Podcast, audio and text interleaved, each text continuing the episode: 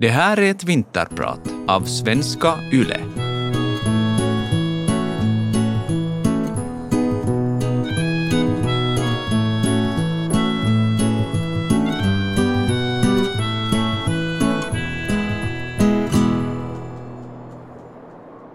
Jag sitter hos psykologen. Igen. Men den här gången är allt annorlunda. Hur ska jag klara det här? frågar jag. Det ska du nu ta reda på, svarar han. Någon månad senare går jag omkring i vårvinterljuset. Ser på vår isfrusna gräsmatta. Kottar och kvistar och sågspåna granar som blåste ner i nyårsstormen ligger kvar och jag inser att nu har det varit jul. Snart kommer det att bli sommar. Däremellan har jag begravt min fru och fyllt 50. Och om bara några veckor kommer ljuset att komma tillbaka och lysa upp allt det här oskötta, vindförvåglämnade, rufsiga, det stympade. Och allt det vi alltid gjort tillsammans, alla trädgårdsmöbler in och ut, alla vårlökar, allt påskpynt, allt första majfirande, allt räfsande, alla skolavslutningar. Det ska jag nu göra själv. Jag försöker tänka på vad psykologen sa om att ta reda på. Det gör det lite lättare, men ärligt talat, det går så där, både med utforskande och med framtiden. Det är rätt så jobbigt att ta reda på hela tiden. En dag ligger det ett kort i posten. Den här tiden får jag många kort, blommor, WhatsApp-meddelanden, Facebook-hjärtan och telefonsamtal. Kramar, blickar, tröst. De bär mig. Utan er, människorna, skulle ingenting ha gått.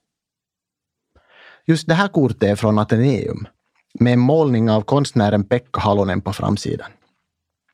Det vet jag för att det står så på baksidan av kortet. Jag är inte så bra på konst. Snötäckta tallplantor tycks tavlan heta. Den är fin. Insidan av kortet är helt täckt av finstilt handskrift.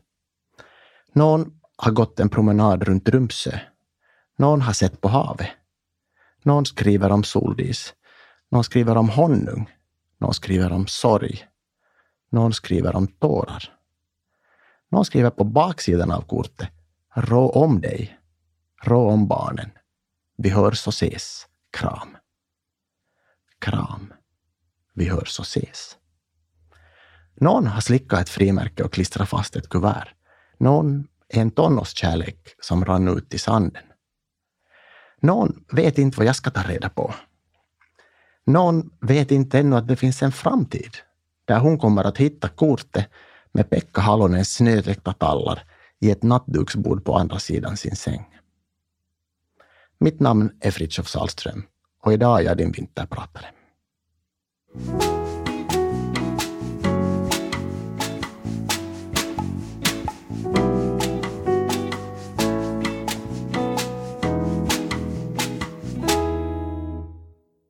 Sista fredagen innan jul för två år sedan tystnade på jobbet.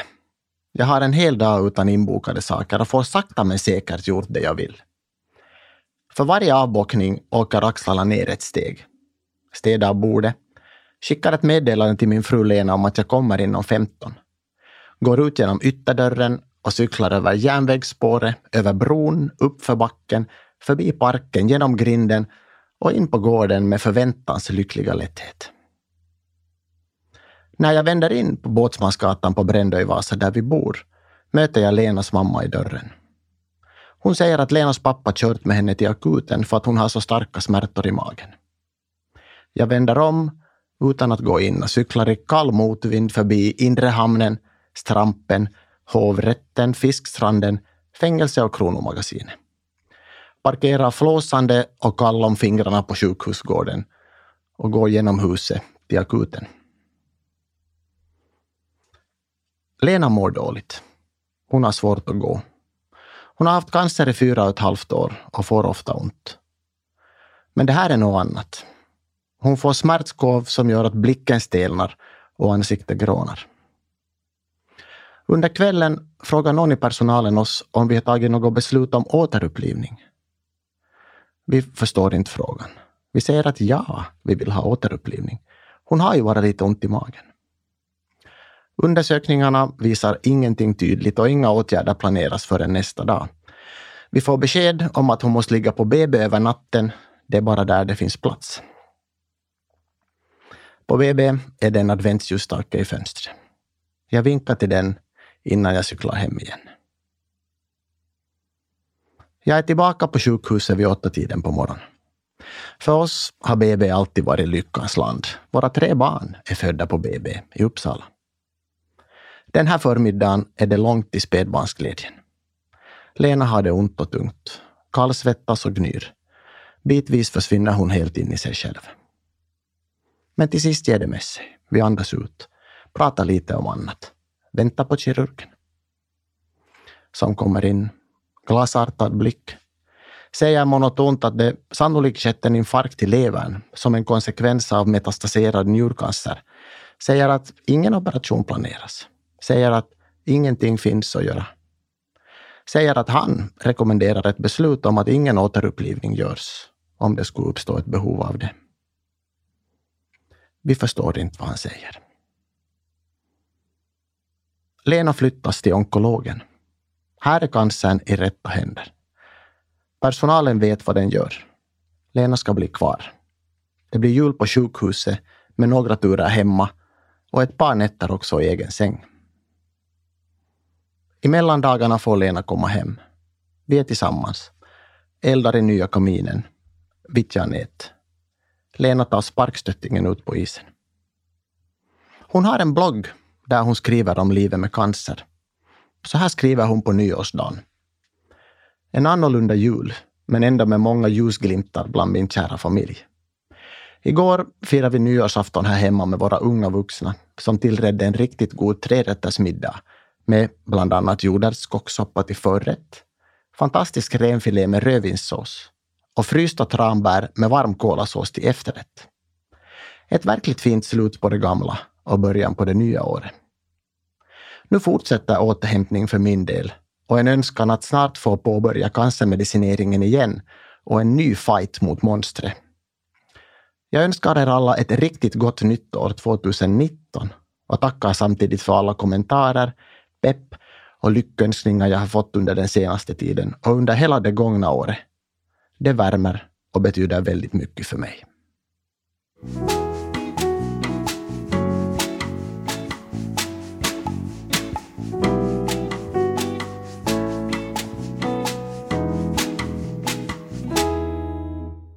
Någon dag efter nyår sitter jag och Lena ensamma vid frukostbordet. Jag har svårt att fästa blicken emellanåt, säger hon. Det flimrar. Jag ser dubbelt på vissa ställen i synfältet, säger hon. Rösten tystnar och blicken faller. Jag tror det växer, viskar hon. Jag tänker att jag tror att hon har rätt.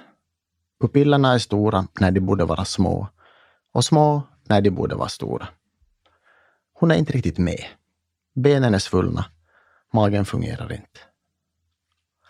Men det säger jag inget om. Jag säger att det kan vara annat. Att det kan vara åldern. Att vi ska kolla upp det.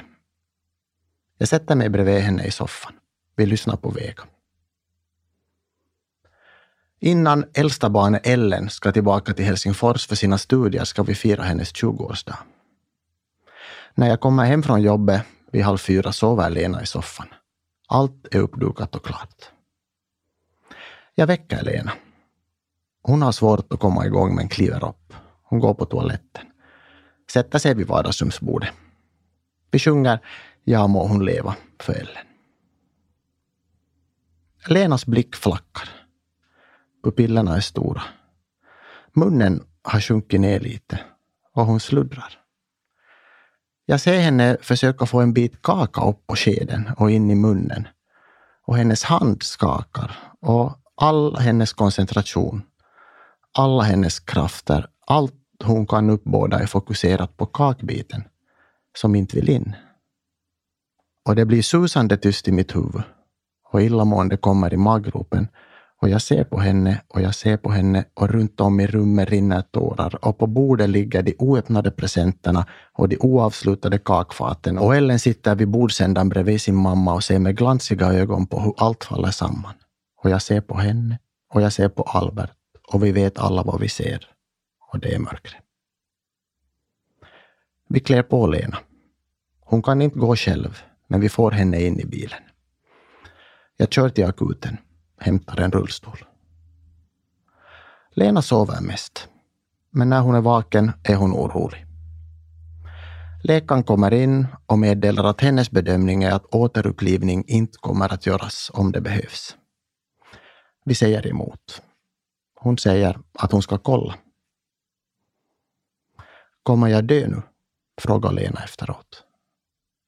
Nej, säger jag. Nej. Hon somnar. Läkaren kommer tillbaka och bekräftar det negativa återupplivningsbeslutet.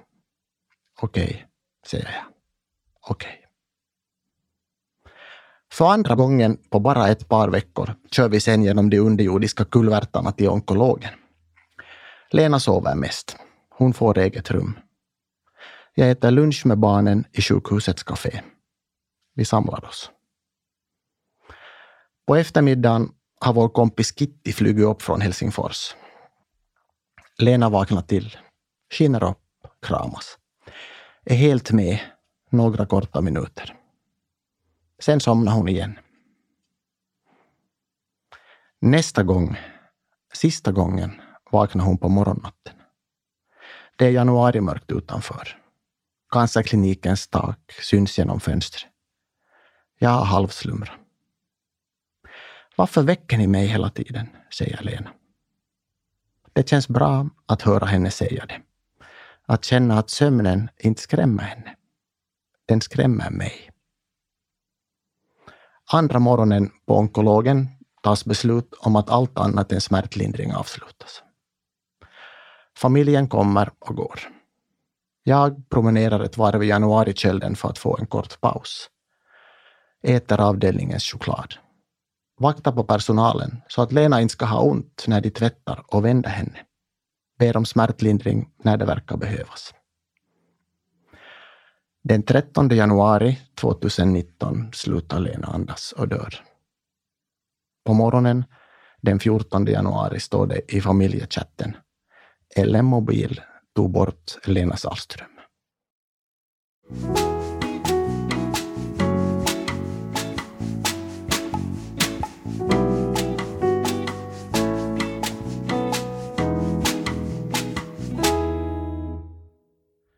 Under en stor del av cancern bloggar Lena.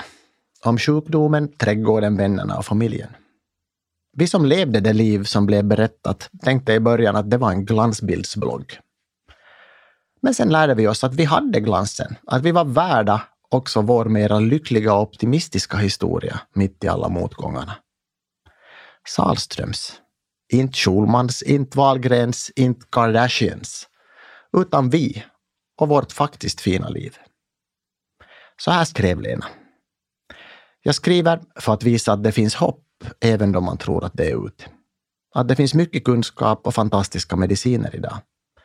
Att det finns någonting positivt varje dag. Att man kan leva ett gott liv trots att man drabbats av cancer. Någonstans på vägen börjar Lena tänka på att göra en bok av bloggen. Vi kom överens om att göra den tillsammans. Men jag hann inte med att skriva så mycket som behövdes hade svårt att prioritera berättande om oss före att försöka leva som oss. Hösten 2018 blev Lena tröttare. Vi pratade om boken. Hon uppmanade mig att försöka få den gjord. Sen någon gång, sa hon. När hon inte mera finns, menar hon. Ganska tidigt efter att Lena dött började jag försöka. Jag skrev på tåg, på helgmorgnar på flyg, på hotell. Berätta mig igenom min canceranhörig berättelse. Ibland blev det bra, ibland mera mediokert. Men det har blivit färdigt och jag är stolt och glad över att boken Cancerbrev kommer ut i början av året med ett urval av Lenas texter parallellt med min historia. Mitt skrivande har varit ett projekt som har gjort mig gott, tror jag. Inte bara gott. Jag känner inte att det är särskilt svårt att höra Lenas röst när jag funderar på hur jag ska göra när det kommer till barnen, till båten, till husen, till hennes föräldrar, till hennes syskon, till vårt land Tvärnö, till pengar, till jobb. När det kommer till det mesta. Det outtalade hörs bra efter nästan 30 år tillsammans. Men jag är glad att vi hann prata högt om boken. Och jag är ännu gladare att vi hann prata högt om att hon ville att jag skulle försöka hitta en ny partner efter att hon dött. Någon snäll, sa hon. Okej, okay, skrattade jag då med tårarna i halsen. Det kändes overkligt och jobbigt att prata om, så vi släppte det. Vi blev bra på att släppa det jobbiga, eller släppa och släppa, men på att låta det vara, utan att låta det definiera oss. Men Lenas cancer gjorde det ändå och allt offentligt berättande om den har förstärkt dess definierande kraft. Som nu. Jag har blivit den sörjande mannen. Jag har varit den sörjande mannen och jag är den sörjande mannen. Men jag är också den förälskade mannen. Den minnande mannen. Den planerande mannen. Mannen med hopp. Mannen med en gammal kärlek. Mannen med en ny. Mannen som skriver en kärlekshistoria om sin förra partner samtidigt som han försiktigt inleder en ny relation. Mannen med många minnen. Och mannen jag pratar om är jag, Fritiof Salström. Och idag är jag din vinterpratare.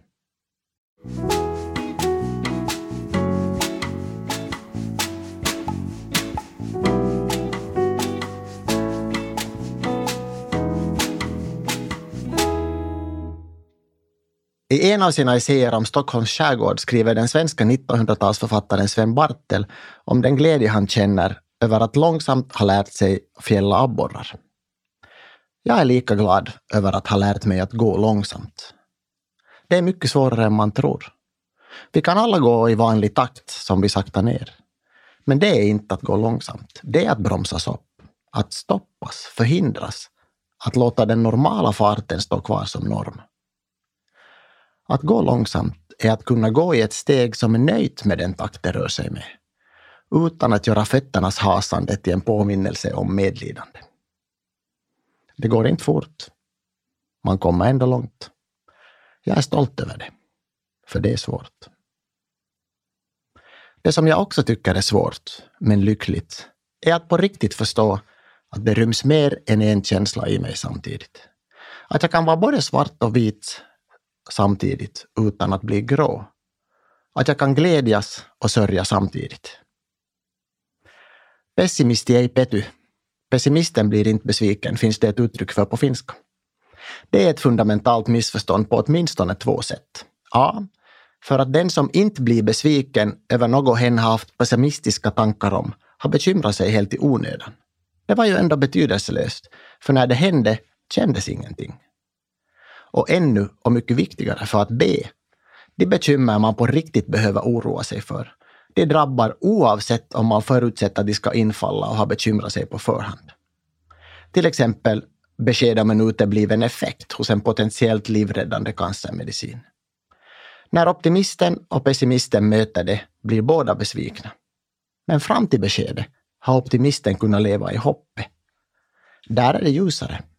Och det är ett ljus som kan vara bra att ha fått på sin bleka hud när mörkret sänker sig.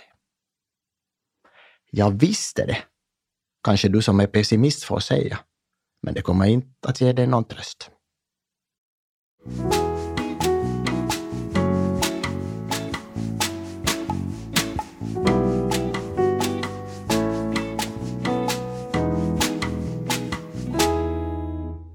Det är lätt att glädjas över en familj som möter sitt öde med mod och kurage, som formar sitt liv, som berättar om vad som händer, som öppnar sig om det svåra, som flamsar mitt i misären.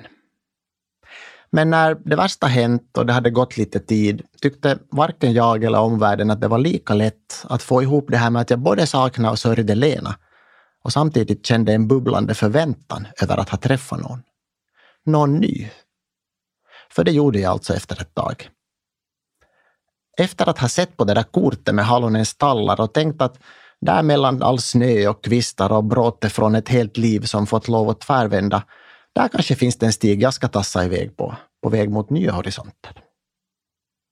Det blev en lunch, det blev en middag, promenad, blev hud, blev gemensamhet, blev tusentals WhatsApp-meddelanden, blev delad vardag. Hon heter Ansu. På väg till framtiden läste jag skilsmässoböcker. Rachel Cusks små romaner om hur förhållanden tar slut. Maria Benjamins om menopaus och kvinnlig självständighet. Jag lyssnar på Melissa Horns skilsmässoskivor högt i lurarna på tåg och flyg och promenader. Jag pratade med min kompis som träffade en ny, skilt sig och nu också försökte få ihop sitt gamla liv med sitt nya. Jag tänkte att det är ungefär lika. In i en vardag som funnits och formats av mig och Lena och barnen kommer en ny person och så skaver och gnisslar det lite. Jag hade fel. Det är inte samma sak att vara frånskild som att vara enkling. Före jag fortsätter, det är tror jag ännu mer annorlunda att vara den nya kvinnan ihop med en man vars fru inte lämnat eller lämnats utan dött. En fru som han dessutom samtidigt skriver en bok om tillsammans med.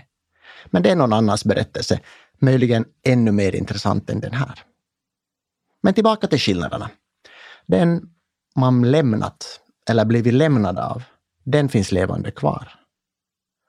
Om vi hade skilt oss med Lena skulle barnen kunna besöka henne. Jag skulle kunna ringa henne när det kommer Vilma om deras frånvaro. När de är ledsna, glada. När de har en ny flickvän. Om jag hade skilt mig från Lena skulle hon kunna själv fortsätta vara länken mellan barnen, mig själv och sina släktingar.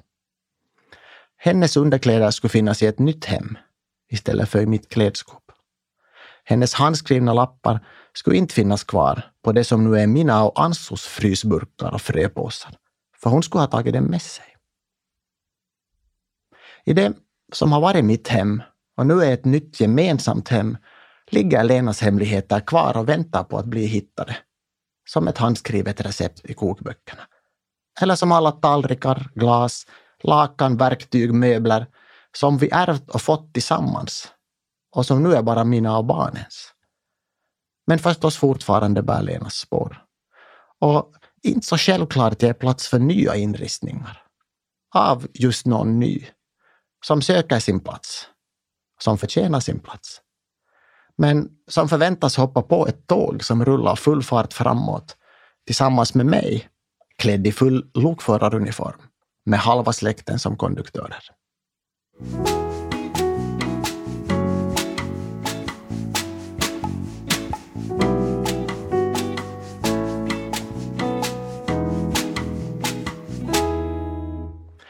Jag är inte bitter.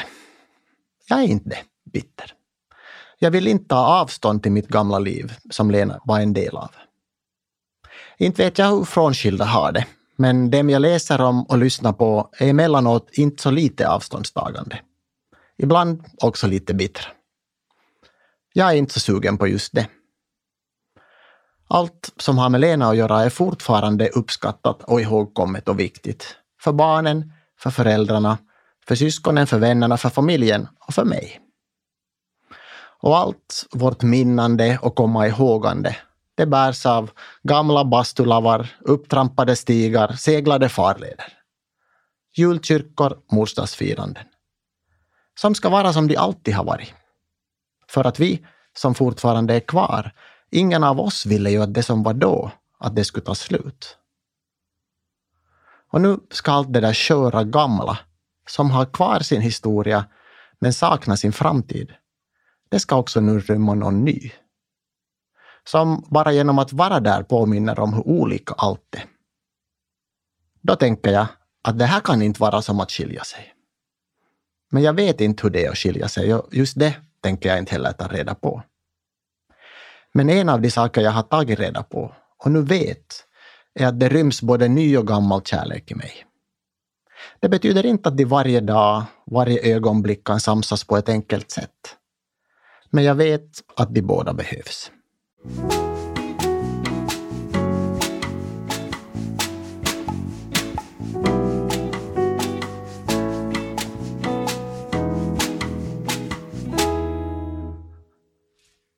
Jag. Det är jag som behöver både sorgen och minnet av mitt gamla liv med Lena och glädjen och förväntningarna på mitt nya liv med Anso. Det är jag som rymmer både ledset och glatt, historia och framtid, dåtid och samtid. Det är jag som får skriva kolumner, bok och nu också vinterprat. Det är bra. För mig. För alla andra är det inte lika enkelt. Inte för barnen, som ska se någon annan komma ut ur sin mammas sovrum, från hennes säng, från hennes sida. Som ska se mig och Ansu segla, fiska, skida på samma sätt som jag gjort med deras mamma. Det är inte enkelt för Lenas föräldrar, alltså barnens mormor och morfar, som efter 30 år också är mina viktiga människor. Inte för mina föräldrar heller, inte för våra gamla vänner, inte för Lenas kompisar. Inte för Anso. Och inte alla dagar för mig heller. Jag har tänkt att jag är flexibel, stabil men villig till förändring. Medan Lena var sjuk levde vi så nära vanlig vardag som vi kunde, också när det nästan inte var möjligt. Det gav hopp. Vi försökte ignorera sjukdomen så gott det gick. Det blev lite överkompenserande, förstår jag så här efteråt, men det funkar. Så efter att Lena dött fortsatte vi på samma sätt. Jag tänkte att jag skulle stå där i enklingsrondellen som en orubblig Mr Stability och hålla koll på vardagstrafiken. Styra upp grötfrukosten. Havregryn utan salt. Mormors äppelmos. Koll på kylen. I vårt fall vanlig ost och vanligt smör. Det vill säga den stora gula. Och normalsaltat bordsmör i 600 grams förpackning. Inte 400 grams med havssalt till exempel, som man så gick och köpte. Utan som förr, som alltid. Att det kunde bli svårt för Anso och hennes visioner om samtid och framtid att rymmas i mina rigida frukostrutiner, det hade jag inte tänkt så mycket på. Vanligheten kräver inte så mycket eftertanke. Det är liksom dess poäng. Det är därför den också bar oss genom det otänkbara under fyra och ett halvt fina år. Men det blev ändå en hel del att fundera över. För samtidigt som jag, barnen och Anso skulle börja förverkliga det här med att kombinera framtid, samtid, nutid och dåtid så blev det corona. Plötsligt satt hela vårt vardagspaket inklämt i ett karantänshus i Vasa. Nyland var stängt och på andra sidan den linjen fanns hela Ansos Helsingfors vardag. Hennes hem. Coronatest, studentexamensstress, allting inställt. Samtidigt som rutinernas trygghet, vardagsvanlighetens tröst, blev ifrågasatta av allt möjligt nytt. Av smörgås till frukost, för sjutton. Smörgås. Coronavåren gnugga ur mig mina illusioner om vilken generös kille jag är. Jag är ganska givmild, men helst när det är på mina villkor, visade sig. Ibland, men inte alltför ofta, tänker jag på hur jag framstår. På att det inte syns att jag tänker på och känner mer än en sak samtidigt. På att jag kan se bara nykär ut, som om alla åren och Lenas död inte skulle ha funnits. Eller på att jag kan se bara sörjande ut, som om nybyggartiden med Anso inte finns eller får plats. I stunden skulle det entydiga vara så mycket enklare. Jag skulle kunna möta empatin och medkänslan i sorgen utan att samtidigt behöva påminna om att jag också är på väg vidare, i rörelse. Jag kunde vara bara i nuet, utan att bli stående med tårar i ögonen när jag hör en låt eller möter ett datum eller lyfter på andra lock till den stadigt puttrande sorgen. Men oftast försöker jag tänka att jag är som folk är mest. Sjöman och cowboy, musiker, artist sjunger Evert Taube. I contain multitudes sjunger Bob Dylan. Sorg och glädje, gammal och ny kärlek, säger jag. Jag håller på att ta reda på vem jag och andra är. Jag hänger inte helt ihop. Men det gör ingenting. Ingen hänger helt ihop. Ingen gillar alla sina delar. Ingen gillar andras alla delar. Men det gör inte heller någonting. Det jag har tagit reda på. Min mångfald är inte alltid önskvärd eller enkel, men den är jag. Och den får plats i både dåtidens, samtidens och framtidens famn. Jag heter Fritiof Salström och har varit er vinterpratare idag.